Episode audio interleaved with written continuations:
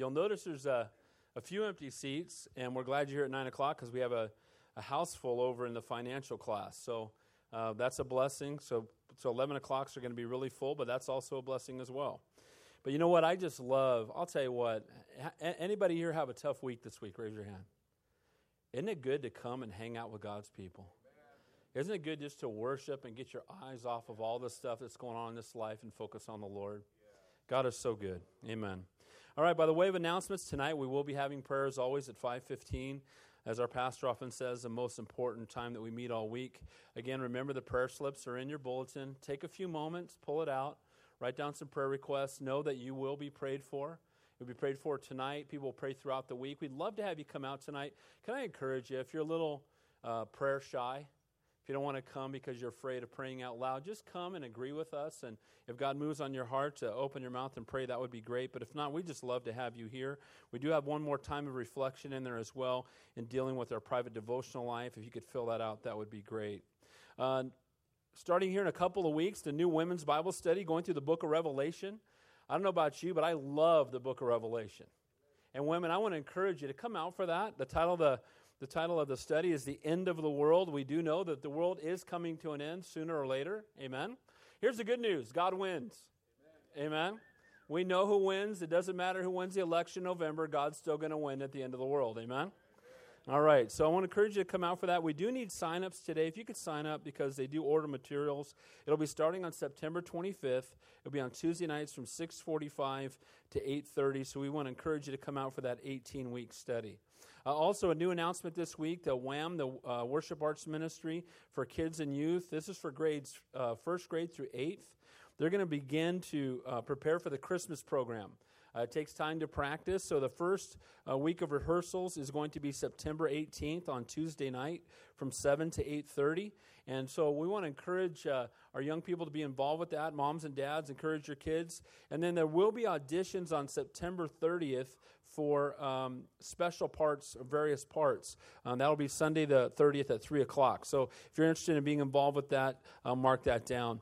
And then finally, before Pastor Rob has a couple announcements, just remember as always that the if you're new to Calvary Chapel, first of all, we're just glad you're here. I hope you feel really welcomed and loved. The Lord loves you. We love you. We've been praying for you, even though we didn't know you, and we're glad that you're here. But if you call this your church home, you know that the tithe envelopes are, are in the bulletin. Just grab that, fill it out, and drop your uh, offering in the box on the way out. But we do want to take a moment to pray and thank God for his provision. So let's do that in preparation for the rest of the study this morning.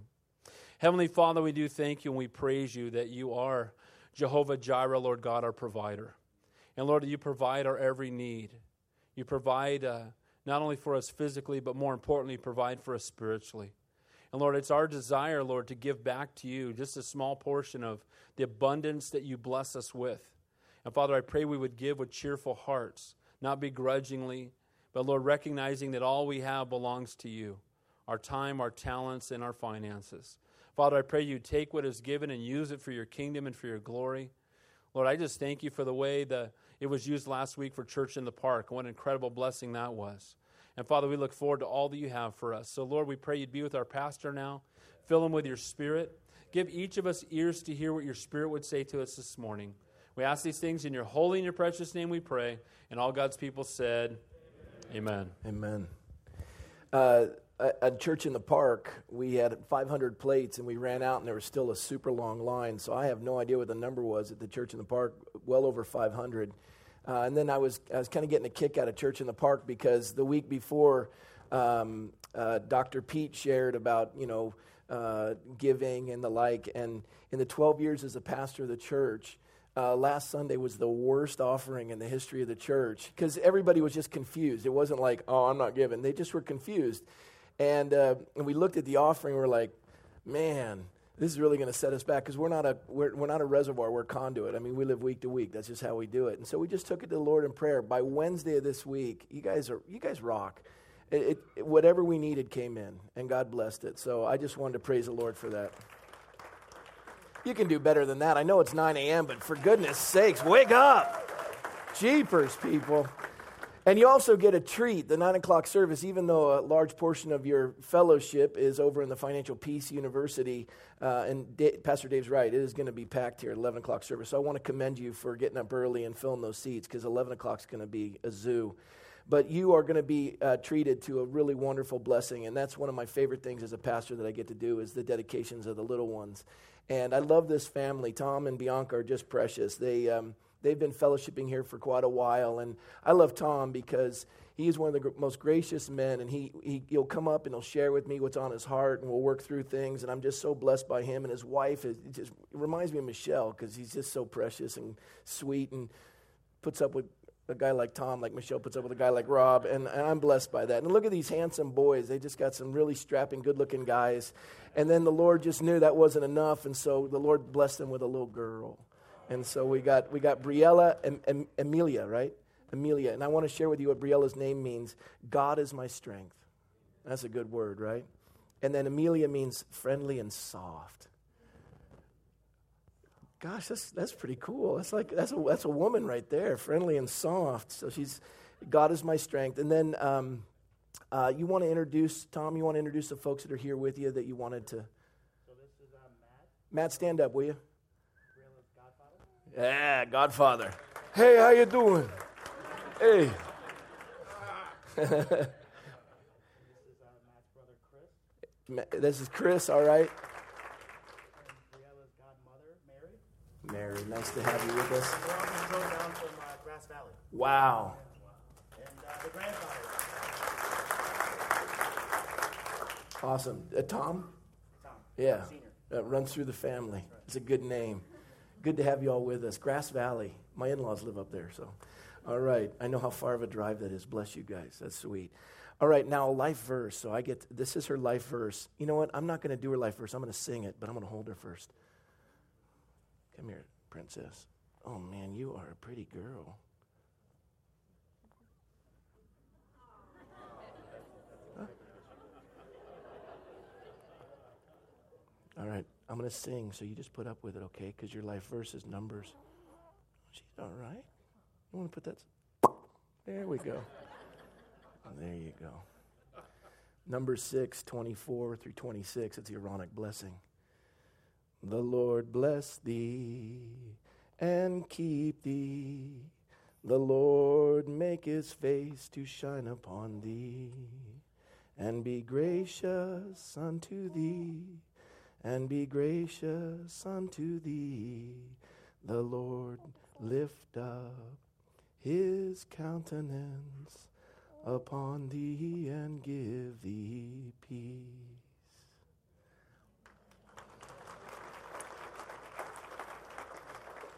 Let's pray for this precious little one and this wonderful family. Would you put your hands forward in, in commitment? Lord, we lift up little Briella to you. What a gift she is, God. Just as I look into the peacefulness of her face, Lord, I thank you for her. I thank you for Tom and Bianca and Tommy and William, Lord. I thank you for this wonderful family that loves you. And, Lord, I know that they long to raise this little girl in the love and the admonition of the Lord.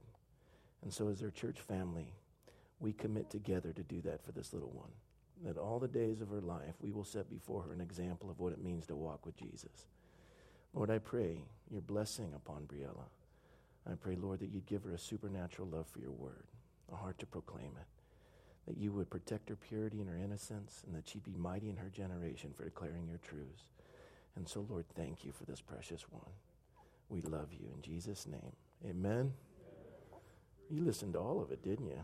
Yeah, oh, big smile for me. You didn't see that. That's all mine. Amen. I'm sorry.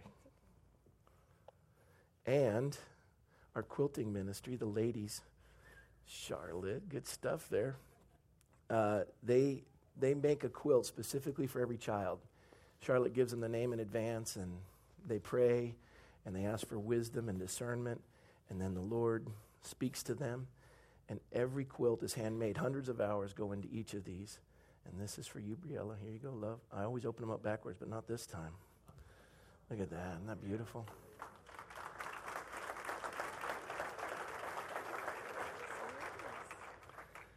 And then always on the back, it says, something special. This one says, children are a blessing from the Lord. Psalm one twenty-seven three, love from Calvary Chapel Quilters. So there you go. Amen? Here you go, Tom. And you get the little ribbon for your, no, I'm just kidding. Let's give it up for this wonderful family. That was so precious. Amen. Amen.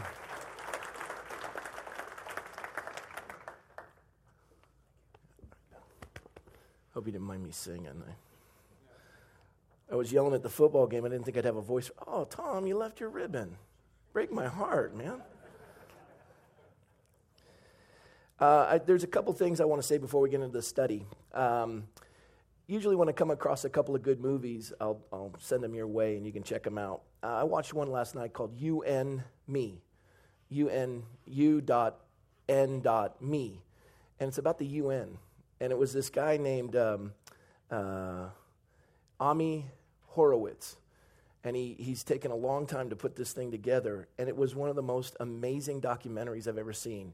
Um, It's not liberal or conservative. It's just a look at the U N. And I, I thought it was pretty profound because as we're going into this idea of spiritual warfare and standing in the truth, that we don't battle against uh, flesh and blood, but against principalities and powers, you're going to see that in a world that has no foundations, that there's no absolutes, that when that governing body runs the world or attempts to run the world, they don't look at evil as evil or good as good. They're non-committal. So, for example, they're... they're, they're um, Uh, Commission on Terrorism, they haven't, they've, they've been in action for a number of, of years, and they haven't named one country as a terrorist country. They they just, they say, well, what works for one country may not be necessarily what works for another, and there's there's absolutely no foundation to it. And you watch it, and it's it, it's it's tragic, and but at times it's hilarious. But the tragedy is the U N could have stopped what happened in Rwanda. In, in less than a year, eight hundred thousand people were massacred in Rwanda. And the U N had peacekeeping forces there, and they didn't do anything.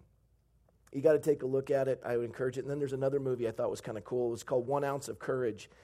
Uh, it's playing September fourteenth to the fifteenth at Regal's uh, Simi Valley sixteenth Theater.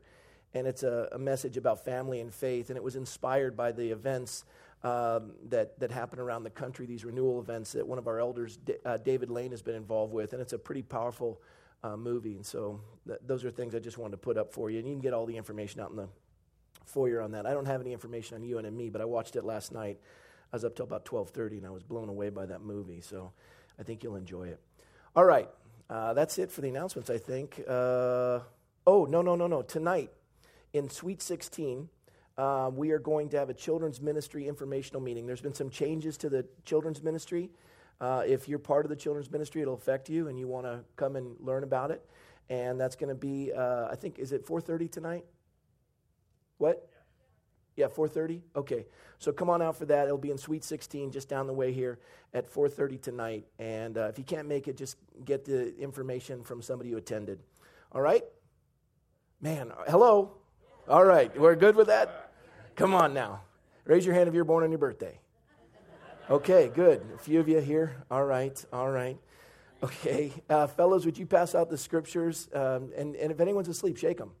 And uh, open up, if you would, when you get your Bibles, open up to Ephesians chapter five. Gotcha. Chapter five. I know we're going into the uh, armor of God, but today we're going to do a little different because it's Communion Sunday, and I want to set it up for our study on the uh, armor of God. Ephesians chapter five. And look at, what I want you to do is I want you to put your finger on, on, on verse fifteen and then turn over to Ephesians six and put your finger on verse ten because we're going to read from both of those areas, but we're going to start with Ephesians five. And when you have your finger there, then stand because we stand for the reading of the word of the Lord. We sit for the word of the teacher. One we honor, the other we tolerate. Ephesians five. We're going to pick up at verse fifteen. The passage reads, "See then that you walk circumspectly, not as fools, but as wise, redeeming the time." And then everyone, let's say these five words together, "because the days are evil." Verse seventeen reads, "Therefore do not be unwise, but understand what the will of the Lord is." Okay, so when if the days are evil, we need to know what the will of the Lord is. Now let's turn over to Ephesians six. Finally, my brethren, be strong in the Lord and in the power of his might. Put on the whole armor of God that you may be able to stand against the wiles of the devil. For we do not wrestle against flesh and blood, but against principalities, against powers, against the rulers of darkness of this age, against spiritual hosts of wickedness in the heavenly places. Therefore, take up the whole armor of God that you may be able to withstand in the evil day, and having done all, to stand. And so that'll be our passage, and I'll take you through some stuff in a moment. So let's pray. Lord, as we undertake the study of the armor of God, and today we need to understand what it means to stand, what you expect of us. How are we to stand when we have a foe that can wipe us out in a heartbeat? We we can't compete against Satan. We can't compete against demons. As our adversaries, they're far greater than we are. But then you declare to us that you've given us armor. You've given us the ability to stand. You declare to us that the times are evil, the days are evil. You want us to know what your will is.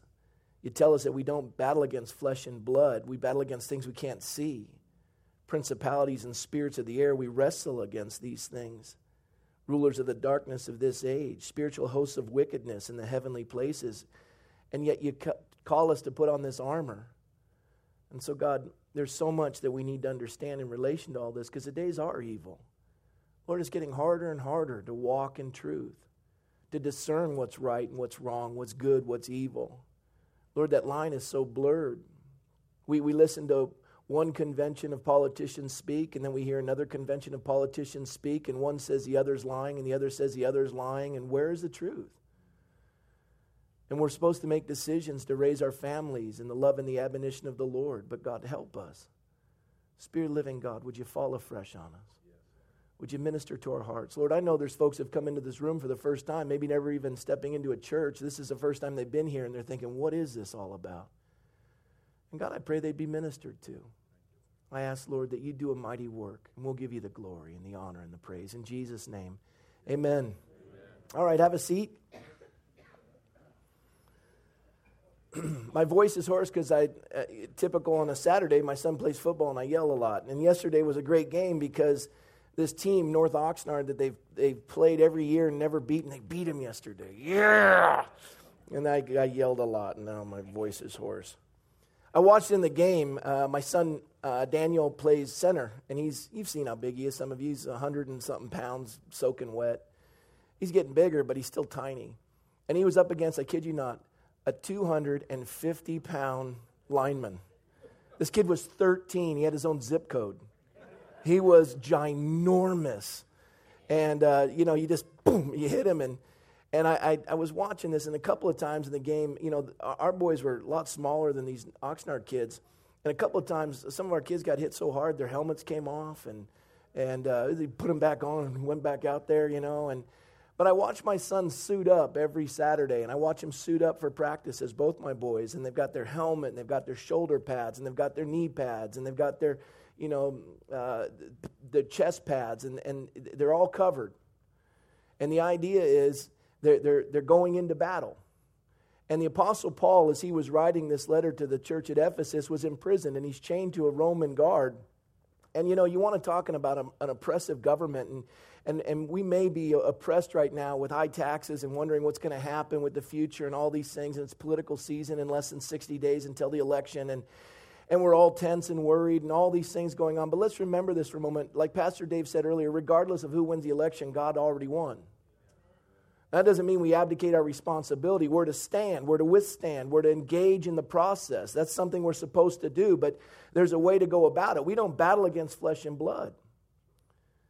We battle against principalities and spirits of the air, that we we we, we come against these powers and these rulers of the of darkness of this age, against spiritual hosts of wickedness in the heavenly places. It's a spiritual battle. And as Paul is chained to this guard in a very oppressive government, I mean, you, there wasn't a republic, there wasn't a democracy. I mean, this was a mess, and Paul's chained to a Roman guard, and, and Roman soldiers inundated the entire world. And if you were in a populated area, you would see Roman garrisons everywhere, and they had their boot on the neck of every culture in the world. and you messed around and you had a Roman sword at your throat. And Paul knew what it was like to be chained. But the interesting thing about Paul is his perspective was, I'm not a prisoner of Rome. Rome's a prisoner of Paul. And as he'd be chained to this guard, the guard would think that, that Paul's a prisoner, but Paul would re- make the guy realize he's a prisoner. And Paul go, hey, listen, would you go through the armor again for me? That what you're wearing there. Tell me again about these, these leg things. Well, what is that about the breastplate that you wear? What, how's that helmet work? And that sword, it's double-edged, isn't it? I mean, that's an amazing weapon that you possess there. The, the belt, the, the, the buckle, tell me about that. And how do you use, and you don't have any armor in the back, it's all towards the front because you guys always pursue, you never retreat. Tell, okay, let's go through it again. The guard's like, shut up. Paul's like, no, no, no, I, I get, this is a total connection to this spiritual thing that I'm writing, I'm sending it to your, just keep telling me. Arr, can I get a replacement? Is my four-hour shift up yet? And Paul, these guys were prisoners of Paul. And he's looking at this and he's thinking, you're looking at a physical specimen of, of, of strength that has conquered the known world. And Paul's looking at it going, you've, you've conquered nothing. You may be able to conquer countries, but you haven't conquered your own soul. You, you, are, you, you are a slave to sin. I understand what it's like to be chained to you and yet be free, and, and you thinking that you are the conqueror and yet you're the one enslaved. You're enslaved to a system. You can't even control your own wants and desires, and the way that they keep you working in this misery is they keep throwing at you things that are just going to occupy your mind and, and keep you focused on the temporal instead of the eternal. And that soldier's just baffled by that. And then as Paul is writing here, we, we saw earlier, and one that we've already taken a look at in Ephesians five, he says, see that you walk circumspectly, not as fools but as wise, redeeming the time because the days are evil. Folks, the days are evil. I, I don't. Is this the first time in a church for you? And I, all I'm telling you is the days are evil. The days are evil. We don't know what's going to happen in Libya. We don't know what's going to happen in Egypt. We don't know what's going to happen in Iran. We don't know what's going to happen in Afghanistan. You know, when we're talking about, you know, forty megawatt uh, uh, reactors, th- those aren't for power. They don't make forty mega, megawatt reactors for power. They do it for for for you know nuclear Uh, materials to create bombs. And that's exactly what Iran's doing. They're not doing it for power. It doesn't power a city. None of those reactors they're building are for anything regarding cities. And they own the U N. They just, it, it, it, on this idea of, of human rights, they put Ahmadinejad in the, in the, are you kidding me? The days are evil. And we, it, It's not if, and but it's when something tragic's going to happen somewhere in this nation. And, and you can lay awake at night wondering, but I got news for you. You don't battle against flesh and blood. The days are evil. The days are evil, but God says, listen, walk circumspectly, not as fools, but as wise. Redeem the time. Folks, you're going to die of the last thing that you were sick of. Or, you know, you're immortal until God's done with you. And if something happens, it happens. Just like I told my son, son, when he was fearful of, of the shooting in Colorado, I said, son, if we were in that theater, I would have looked at you and said, son, you take care of your brother, get him out of the theater, I'm going to go stop that guy. My boy said, why, Dad? And I said, because there's people in the theater who don't know the Lord. I'm secure. My name's written in the Lamb's Book of Life. I'm going to go stop that guy. We're going to redeem the time. I'm here to make sure those people get to where I'm going. We're just beggars showing other beggars where the food is. And you know what? He's going to have to get through a legion of angels to get me if he's going to shoot at me. And some of you are going, well, that's foolish. Is it? God so loved the world, he gave. Gave what? His son. Jesus said, no man takes my life, I give it. I lay it down. He did not come to be served, but to serve. That's what we're all supposed to do. I, I expect every one of you, and I know you would. You'd stop that man. And my son understands that. That's redeeming the time. The days are evil. People need to know the truth that they would be set free. And so the Lord says, don't be unwise, but understand what the will of the Lord is. Understand what the will of the Lord is. Understand what the will of the Lord is. And so then we go into the next portion, which is in Ephesians chapter six, and we pick up with what we're going to be studying in the coming weeks. He says, finally, my brethren, be strong in the Lord and in the power of his might. Be strong in the Lord and in the power of his might. Be strong in the Lord and in the power of his might. There isn't a person in this room who can battle the devil. There isn't a person in this room who can battle a demon and survive. And some of you are going, I don't believe in demons. Okay. All right. I don't see it. Well, okay. You're just hearing voices. Well, like I said in, in previous studies, I mean, if I, I if I were to say to you, listen, do you realize there's voices and images in the room you can't see? I don't believe that. I'll get a television set and show you. I'll get a radio and I'll tune in and I'll show you. They're traveling through the air. Well, okay, I, I can follow that. You won't believe in demons. You won't believe in a spiritual realm. And then you, you think about, you, you can make money on a television show by getting some guy who has a doctorate from Harvard who runs around with a, a plasma meter that can read thermal imaging. And all of a sudden there's a spirit there. And they get, you know, a Nobel Prize for that.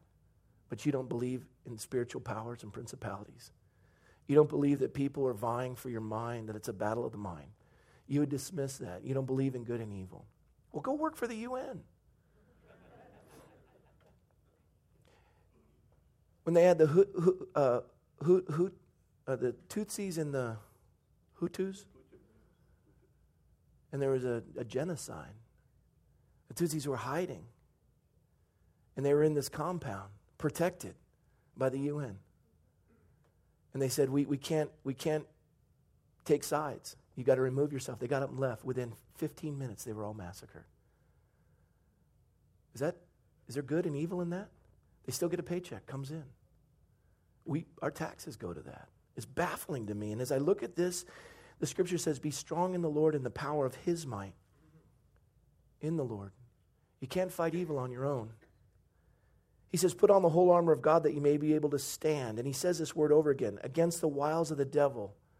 For we do not wrestle against flesh and blood, but against principalities, against powers, against rulers of the darkness of this age, against spiritual hosts of wickedness in the heavenly places. Therefore, take up the whole armor of God that you may be able to withstand in the evil day, and having done all to stand. It's a position that you take. Yesterday when Michael was uh, on defense, no, excuse me, when he was on offense, he would get down in his stance, and the whole team would get down in their stance. And this other team was bigger than they were, but they would just kind of stand up on the line. And when the ball would snap, they'd go after the line. But they weren't down and using their fulcrum and their center of gravity. And our guys, those smaller, just stuck them. They weren't ready to go for it. And that's that idea of standing. You've got that posture, and you're ready. Bring it on. I'm ready for this. Bring it on. And how do we get? How do we stand? Well, the scripture says, put on. Put on. You don't bring anything to the fight. You don't bring anything to the fight. The Lord brings all the armor. You show up at a football game without your uniform, you're pummeled. God brings the armor. Our job is to put it on. We'll go through what it means to put on that armor. We'll go through what it means to put on that armor. But the realization of how we're supposed to stand against the wiles of the devil, you know, there's, there's a couple of ways to look at the devil. One is to think that he's everywhere. Let me remind you of something. Satan isn't God's equal in evil. He's not omnipresent. When he was asked by the Lord and Job, where have you been? He says, I've been going to and fro throughout the earth. He, he travels. He can only be in one place at one time. He's not omnipresent. And, and there are principalities, as we see in Daniel, and there are demons that oversee certain areas. And if you have a trouble, you know, processing that, you'll, you'll, you'll, re, you'll realize it. But we we fall into this, this trap where we give the, the devil too much credit. You know, the devil of the chocolate cake and the devil of this and the devil of that. And, I, you know, I, I fall prey to the devil of dessert every night. And, I, you know, he's I'm possessed by that one. But we give so much credit to the devil that he he appreciates that. He likes it. The reverse is to give him too little credit and think he's just a little image on a hot sauce bottle. But like in Jude verse nine, the idea is we don't bring an accusation against the devil. The idea is that the Lord will rebuke him. See, what God is saying is, and, and like David, when he walked out into the Valley of Elah and he went up against Goliath, he says, Goliath, your weapons, your physical weapons are far superior than my own. But I don't. I, I come at you in the name of the Lord of hosts, whom you have defied this day. See, the battle's not against you and me, Goliath. The battle's against you and the Lord. I'm just a vessel. He didn't even put on man's armor. He walked out in the Spirit of the Lord. Little ruddy boy took down this giant. It's a story that resonates through every culture when it's told. The bully gets beat and beat bad. And the power of that is the Lord says, listen, you are not going to be able to beat the devil in the physical realm. He's limited. We find in Genesis that he tempted Eve, as it says in John, he tempted Eve with these three things: lust of the eyes, lust of the flesh, and the boastful pride of life. So he tempted Eve in the Garden of Eden. He says, it'll make you wise. And that's a, you know, there's a, the, and it was, it was beautiful and, and delicious to the taste. And so it had the lust of the eyes, the lust of the flesh, the boastful pride of life. It would make you wise. You'll, you, you'll be, you know, like God. And then you, you, you fast forward and you come into to, to Luke four and, and Matthew, Matthew four, and you see this idea of Jesus in the wilderness, and how does Satan tempt him? The same way. Lust of the eyes, lust of the flesh, boastful pride of life. He's a limited creature, yet he still suckers us with the same worm. And we fish it. And so God says, listen, here's the first thing we're going to do. Before we get to the armor of God, I want to talk to you about what it means to be able to put on. I'm going to invite you into the equipment closet of the Lord. The equipment closet is over here on my right. It's also to my left. It's also in your bulletin. Each of them is listed. We're going to go through the equipment closet, but you can't open the lock of the equipment closet. You're not welcome to come and put on any of this until we can get through this first study. Until you can come to a place where you agree with the Lord that you need to put on this stuff. Otherwise, the door won't open, and the equipment's not yours. And you're going to be fodder. You're, you're going to be fuel for the fire of misery. And the Lord declares to us, this is how you put on the Lord. And and when Jesus came to the earth, and his ministry for was over, you know, for a, an extended period of about three years, we learn from the Lord in his time, thirty-three years on this earth, what it means to be a man, a physical man, flesh and blood, and have victory over the devil. We learn from the Lord how to be flesh and blood and accomplish great things spiritually for the Lord. We understand from Jesus how, how what it means to be flesh and blood and be filled with the Spirit of God and to be led by the Spirit. And so we're going to take a look at that. Would you open up to Luke chapter one real quick? Luke chapter one.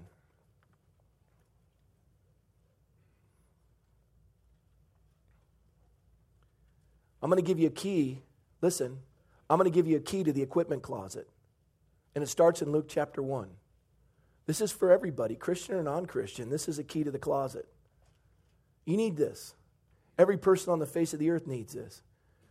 There is a spiritual adversary, and he's after you, and he comes to steal, kill, and destroy, and he will annihilate you, and he will not be content until you're gone. You've been created in the image of God. He wants you wiped off the face of the earth.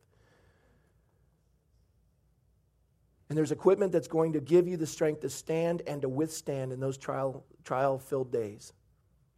But the key is found here and in other passages, but this begins. Are you ready? Verse twenty-six, Luke chapter one. Now in the sixth month, the angel Gabriel was sent by God to the city of Galilee named Nazareth, to a virgin betrothed to a man whose name was Joseph, of the house of David. The virgin's name was Mary. And having come in, the angel said to her, "Rejoice, highly favored one. The Lord is with you. Blessed are you among women." But when she saw him, she was troubled at, at this saying, and considered what manner of greeting this was. And the angel said to her, "Do not be afraid, Mary, for you have found favor with God. And behold, you will conceive in your womb and bring forth a son, and shall call his name Jesus. And he will be great and will be called the Son of the Highest. And the Lord God will give him the throne of his father David. And he will reign over the house of Jacob forever. And his kingdom there will be no end." And Mary said to the angel, "How can this be, since I haven't known a man? I'm a virgin. There's no way I can be pregnant. I mean, you got the wrong Mary." And the angel answered and said to her, "The Holy Spirit will come upon you, and the power of the highest will overshadow you. Therefore also that the Holy One who is," and everyone say, "to be born." The Holy One who is to be born will be called the Son of God. How was Jesus born? He was born of a virgin, but born of the Spirit. You see, there's only been two complete men on the face of the earth. The one was Adam, actually and Eve, in the Garden of Eden. The scripture says in Thessalonians that we're trichotomies, we're three-part beings: soma, psyche, and pneuma, body, soul, and spirit.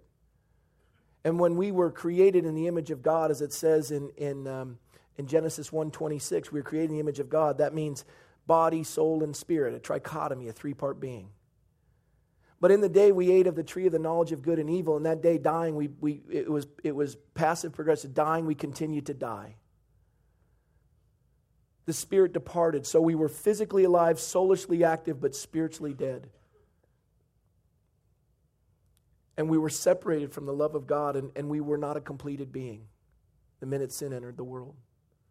Adam and Eve walked away from that. The spirit departed and they began to die. They lived a long time, but they began to die, and they did die. And it wasn't until this point in time that now the conception of Christ has occurred, and here you have someone born of the Spirit. He has a body, he has a soul, but he has a spirit. He was born of the Spirit. Some of you are saying, well, I, I can't, I, I was born into sin. I can't be born of the Spirit. I mean, Jesus was conceived by the Holy Spirit in the womb of Mary. How am I supposed to do that? Good question. Great question. Same question a guy named Nicodemus asked. He says, I was one born of the Spirit. Am I supposed to crawl back into my mother's womb? He was a ruler, the, the spiritual ruler of Israel. He couldn't fathom it either. And Jesus said, listen, you must be born again. You must be born again. Uh, John three, verse one says, there was a man of the Pharisees named Nicodemus, a ruler of the Jews. This man came to Jesus by night and said to him, Rabbi, we know that you are a teacher come from God. No one can do these signs that you do unless God is with him. And Jesus answered and said to him, most assuredly I say to you, unless one is born again, he cannot see the kingdom of God. Nicodemus said to him, how can a man be born when he's old? Can he enter a second time into his mother's womb and be born? And Jesus answered and said, most assuredly I say to you, unless one is born of the water and the Spirit, he cannot enter the kingdom of God. That which is born of the flesh is flesh. That which is born of the Spirit is spirit. How's one born again? How's one born again? The Bible says, if you believe in your heart, confess with your tongue, Jesus is Lord, you will be saved to the glory of the Father. He goes on to tell him in John three sixteen, actually fifteen, he says, God didn't come into the world to condemn the world, but to forgive the world. Verse sixteen of John chapter three says, for God so loved the world that he gave his only begotten Son, that whoever believes in him should not perish but have everlasting life. You will be given the Spirit of God when you're born again and you receive Jesus Christ as your Lord and Savior. One key to open the closet. You can't go any further without that key. You have to be born. Jesus was born of the Spirit. You must be born of the Spirit. Jesus was born of the Spirit. You and I must be born of the Spirit. It's the only way that you're going to have access to the armor. We can't go any further until you, you, you grab that key. Maybe you've come into the room for the first time. You've never ever heard this, that you're supposed to be born again. You're a dichotomy. You need to be a trichotomy. The Spirit of the, God, uh, the Spirit of the living God will fall upon you when you say, Lord, come into my life. Fill me with your Spirit, that I, I would be born again. I believe your body was broken, your blood was shed for the remission of my sins, and I receive you as my Savior, that I would be born again, born of the Spirit. So you have to be born of the Spirit. Yes? So there's the key. And we got some more on the key ring. Not only are you to be born of the Spirit, but take a look with me, if you will. Turn to Hebrews chapter nine, New Testament. Hebrews chapter nine. Hebrews chapter nine. It's another key.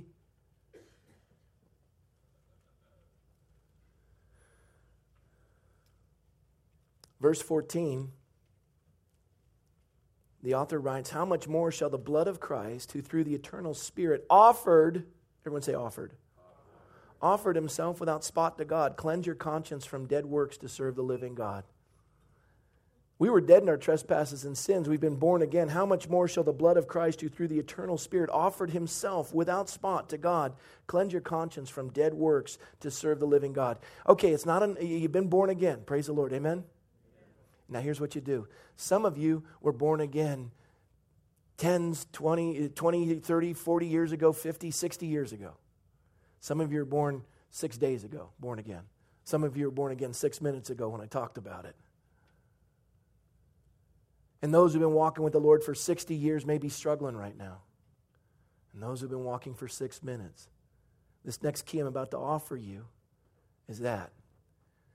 You've been born again, and just as Jesus was born of the Spirit, you've been born of the Spirit. And here's what you do, the same thing Jesus did. Offer yourself to God. God, I've been born of the Spirit, and I'm here to serve you. I offer my life to you. I, I, I, everything I wanted to live for, I now give to you. I've been born of the Spirit, now I offer myself to you. How do we know that he offered himself? I'll, I'll read this to you. You don't have to turn there. We're limited on time, but you can mark this down. It's Psalm forty, verses six through eight. It says, Jesus speaking, it's a messianic psalm. Sacrifice and offering you did not desire, my ears you have opened, burnt offering and sin offering you did not require. And then I said, behold, I come in the scroll of the book, it is written of me. Listen, I delight to do your will, O my God, and your law is within my heart. I offer myself to you, God. I, I delight to do your will. I'm here to serve you, Lord. Offer yourself to God. You've been born of the Spirit, now offer yourself to God. That opens up the closet. Offer yourself to God. Do you get it? God, I'm here to serve you. Not my will, but thy will be done. It's, it's, it's mirrored again in the author's words in, in Hebrews chapter ten, starting with verse five. It says, therefore, Jesus came into the world. He said, sacrifice and offering you did not desire, but a body you've prepared for me. In burnt offerings and sacrifice for sin, you had no pleasure. And then I said, behold, I have come in the volume of the book, as it is written of me, to do your will, O God. Lord, I'm, I'm here to do whatever you want. I offer my life to you. Did you wake up today and say, God, this is the day that you have made. I'll rejoice and be glad in it. What do you want to do with the life that you've redeemed? I've been born of the Spirit, now I offer myself to you. That's every day. That's not just once a day. That's every day, every moment. I offer myself to you, God. What do you will? What do you desire? You know, Jesus said in relation to offering himself to the Lord in John chapter eight, he said, uh, and God who sent me is with me. The Father has not left me alone. And listen, this is what Jesus said, for I always do those things that please the Father. Do you offer yourself to God and say, God, I want to please you. I offer myself to you. You've been born of the Spirit, now you've been offered through the Spirit. And, and, uh, And what was amazing about this is in John chapter three, you know the story. John the Baptist is baptizing out in the wilderness. Jesus shows up. John the Baptist is Jesus' cousin. He shows up. He's baptizing all these people. And, and when Jesus shows up, he says, I, I'm not even fit to untie your sandals. I can't baptize you. You should baptize me. And Jesus said, let it be so, John. Let it be so. Permit it to be so now, for thus it will be fitting for us to fulfill all righteousness. Listen, John, I'm going to do what every man is going to do, and that is offer ourselves to the Lord. We'll lay our life down, and, and we'll give our lives to, to the Father. We'll offer ourselves to the Father. And so you baptize me. And I love this because uh, Jesus came up from the water after John had baptized him, and behold, the heavens opened, and he saw a Spirit of God descending like a dove, alighting upon him. And he's like, ah! And imagine this, everyone was present. And so suddenly a voice came from heaven saying, this is my beloved Son, in whom I'm well pleased. You know what's cool about being born again and offering yourself to God? Listen to me. You know what's cool about being born again and offering yourself to God? Being born of the Spirit and offering yourself through the Spirit to God? At this point in Jesus' ministry, he hadn't raised one sick person. He hadn't walked on water. He hadn't turned water into wine. He hadn't caused the blind to see, the lame to walk, the deaf to hear. He didn't do anything. Nothing. No miracles, no good works. And yet, what did the Father say? This is my Son in whom I'm well pleased. If you are born of the Spirit and offer your life to God through the Spirit, I got news for you right now. God is well pleased with you. You didn't earn that salvation. He gave it to you and you received it, and God loves you. It was the Apostle John who would say over and over again, the apostle whom Jesus loved. You know how much God loves you? Just give your life to him. Offer yourself to him. It's not what you do, it's who you are. You're covered in the blood of the Lamb. His righteousness is put on your account. God looks at you and he says, I love you. I'm well pleased with you. You woke up this morning. You had a miserable night last night. You drug your sorry self in here. But you've been born of the Spirit. And this morning you walked into this room, and I offer myself to you, God.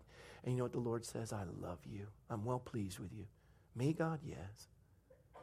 It's his kindness that leads us to repentance. Not that we love God, but that he first loved us. So you've been, you've been born of the Spirit, offered yourself to the Lord through the Spirit. And then we're going to take a look at just two more, and then we'll go into communion. Matthew four, um, this was immediately after the baptism of Jesus. The Father said, this is my beloved Son in whom I'm well pleased. And then Matthew four, it says, and Jesus was led by the Spirit into the wilderness to be tempted by the devil. Matthew four, verse one says, then Jesus was led up by the Spirit into the wilderness to be tempted by the devil. The word led means driven in the original Greek. It means driven. You're born of the Spirit. You offer yourself to God through the Spirit. And you know what happens next? Guess what? Your life is led by the Spirit, driven by the Spirit. And sometimes you'll be driven into the wilderness. The Spirit actually led him into a battle. And he stood. Because he'd opened up the equipment closet. And the Spirit led him. And when he had fasted for forty days and forty nights, it says afterward he was hungry. No duh. Now when the tempter came to him and said, if, and then actually in the Greek it says, because you are the Son of God, command these stones to become bread. And Jesus said, it is written, it is written, it is written. You know what's interesting about this passage of Scripture? Matthew wasn't there. Luke wasn't there. How did they learn this? Jesus obviously was there alone. And he thought it fitting to sit with his disciples and say, listen, it's not if, it's when. It's when you're going to, to face these spiritual entities of, of the powers of the air, the, the, the, these, these spiritual forces. And this is what you do. You're born of the Spirit. You offer yourself to God through the Spirit. He's going to lead you. And when you get there, lo, I am with you always unto the end of the age. His word will be that weapon. And every moment you stand on the truth of that. And we'll go through each of the opponent, uh, uh, uh, the, the items of the equipment closet. But Jesus took time to explain to them, let me tell you what happened to me. And yeah, it was forty days without food. And when it says he was hungry, it's not a joke. You see those children in Africa with the bloated bellies. And when you go to feed them, they die. Because when you get to a place where the hunger is so overwhelming, the body begins to consume itself and they no longer have a stomach to digest and they die when you feed them. And at forty days, when the hunger pains come back, because the body knows how to shut down so it's not wasting its time looking for something that's not there, and, and it, it internalizes. But when it finally kicks in and the hunger pangs come back after a fasting period, what the body's saying is if you don't get food right away, we are going to be consuming your organs and you will not survive. He was dying. And what Jesus was saying is, at that moment when all physical attacks are at its peak and it appears as though God has abandoned you and it doesn't make any sense, it's not like Satan goes, oh, poor Christian, I'm going to back off. He's had a hard day. He was laid off today. A loved one died. The mortgage is late. The dog threw up. He and his wife aren't getting along. I'm just going to back off. No, he's coming in. And you stand. And not just stand, you withstand when the wind blows. You know those times. You're up against a two hundred fifty pound lineman, you're one hundred twenty pounds. You're. And you know, there are those days when the wind blows. One pastor for another falls to temptation, and you just go, what just happened here?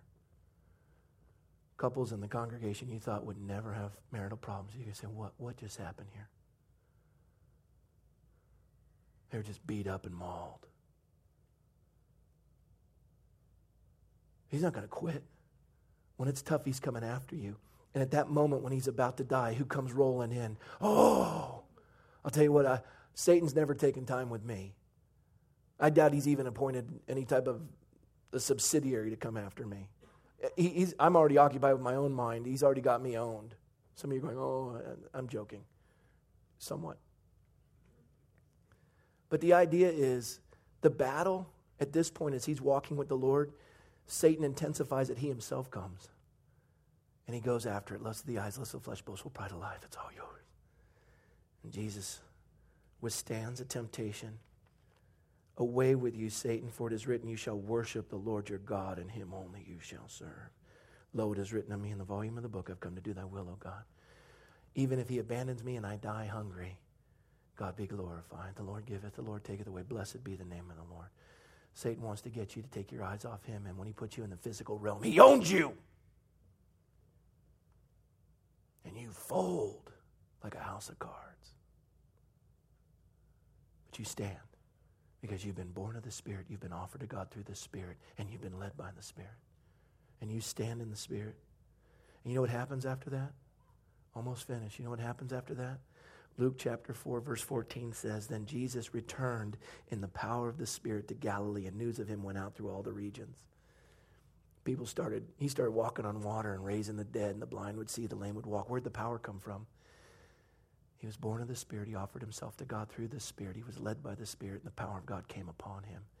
You can't have the resurrection power of Christ without the crucified side of the cross. You die, God lives. You walk in the Spirit, lives change. And as Jesus was walking in the Spirit of the Lord, he walked into the synagogue in Luke four, and he opened up the book, and he read, and he handed to the, uh, was handed the book of the prophet Isaiah. And when he opened the book, he found the place where it was written, "The Spirit of the Lord is upon me, because he has anointed me to preach the gospel to the poor. He has sent me to heal the brokenhearted, to proclaim liberty to the captives, and to recover the sight of the blind, and to set to liberty those who are oppressed. Today the scripture is fulfilled in your hearing." And what he's saying is, I am now a vessel of God, and you're going to see lives transform. Because I've been born of the Spirit, I offered myself to God through the Spirit, I've been led by the Spirit, now I've been empowered by the Spirit. That equipment closet is open for business. And you think, how did he do it? I want to I want to lift myself up by my bootstraps, and I want to get this Christian life done. I want to be a better Christian. I want to try harder. I'm the little engine that could. And every time you do, you screw it up. Yes? Welcome to the world of the fallen. Let's learn from our master. What does he say? Jesus said in John chapter five, listen to this. John chapter five, verse thirty, pay attention. Jesus said, I can of myself do nothing. You can't do it, Christian. Neither can I. How many of us have proven that? How many of us didn't believe that we'd proven it the first time? Try it again. How many of you did it, did, tried to do that this morning? I did. I can of my own self do nothing. You'd think if Jesus said that, we should pay attention. How do we do this Christian life? We're born of the Spirit. We offer ourselves to God through the Spirit. We do only that which pleases Him. We wake up every day with that mindset. And then we're filled with the Spirit, and we're led by the Spirit. And then finally, the interesting thing about Jesus and His ministry, He was never late going anywhere. You never see Him running around the shores of Galilee. Oh, oh, oh, Lazarus is dying. Jairus' daughter. Oh, the woman with the blood. What do you want now? Do you see what I'm, I'm healing people? I am so busy. He never ran anywhere. Long before the sun would arise, he'd go to a solitary place and commune with the Father, offering himself to the Father. He was never late. He was never under pressure. You know why? Because he was surrendered. You know why you're so uptight? Because you got an agenda that has nothing to do with God. Wow. Settle down. Wow. Relax. It's not about what you want. It's about what God wants. Calm down. Be anxious in. Let's try that again. Be anxious in. And here's the cool thing about the Lord. Colossians one fifteen says, He is the image of the invisible God, the firstborn of all, over all creation. He he is the image of the invisible God. You go, well, I'm not. Really? It says in Colossians one nineteen, for it pleased the Father that in Christ all the fullness should dwell. Well, he doesn't dwell in me. He could. Uh, this is it right here. This is what I said I close with. John fourteen. Jesus said, let not your heart be troubled.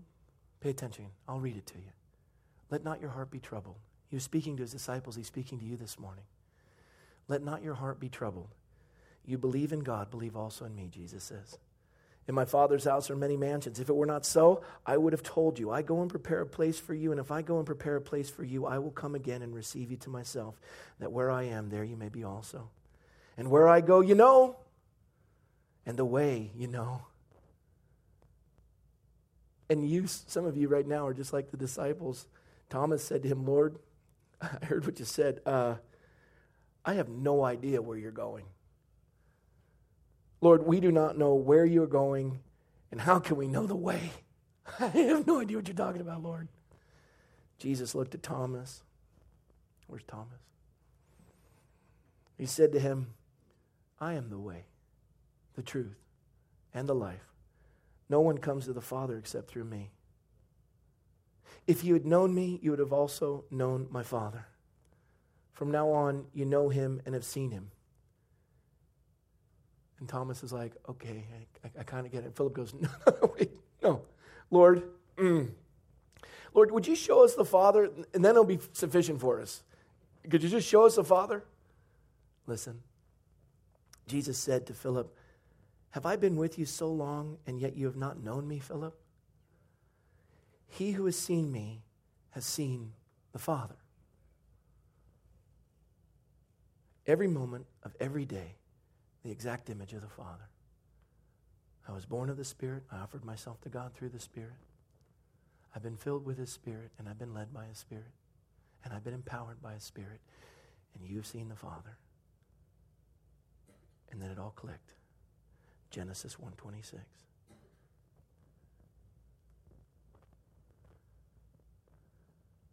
You ready to open the closet and access the equipment?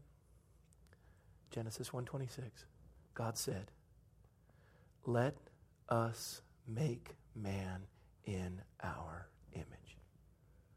Body, soul, and spirit. And the world will see the Father when they see you, born of the Spirit, offered to the Spirit, led by the Spirit, filled by the Spirit, empowered by the Spirit. The closet opens up. The equipment is yours. It's time to go for it. And here's our problem. The Lord says, you can't do anything on your own.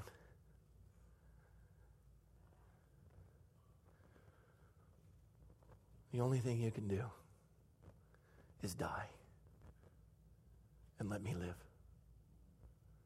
Quit running around like a chicken with its head cut off. Would you just relax and offer yourself to me and let me fill you and lead you and empower you? Come to me, all you who are burdened and heavy laden, who are running all around the shores of Galilee, and I will give you rest. My yoke is easy, my burden is light. Not until you're broken and you're dead and your blood is poured out. Not until you experience the death side of the cross will you be empowered with the resurrection power of Christ. You can't do anything on your own. You must be born, yes. Offered, yes. Filled, yes. Led, yes. Empowered, yes. Today's a day we become in the image of God. Body, soul, and spirit.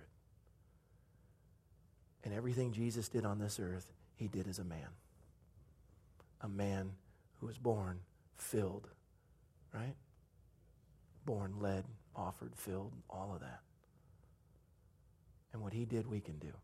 And so when we take communion together right now, you come and you say, Lord, I offer myself to you. I want to be born of the Spirit. I offer myself to you through the Spirit, that I would be filled and led by the Spirit and empowered by you for your glory, that the world would no longer see me, they would see you. Amen? And then we'll study the equipment next week. Let's uh, invite the ushers to come out, and the worship team. Let's lower the lights and prepare for communion. The way we're going to take communion is you'll come down the side aisles, and the ushers will give you the cup with their hermetically sealed gloves. And you'll take the cup, you'll come and grab the bread. If you need gluten-free, there's some here. You go back to your seat. And by the way, gluten-free doesn't mean remove the Spirit. It's all good. You go back to your seat through the center aisle, and you take communion at your leisure. We don't do it corporately. You just do it on your own. But just remember the order. The bread first, because the body had to be broken, and the cup second, so that the blood would be shed for the remission of your sins. If you've never given your heart to the Lord, right now I'm going to lead you in a prayer. Would you close your eyes and bow your heads?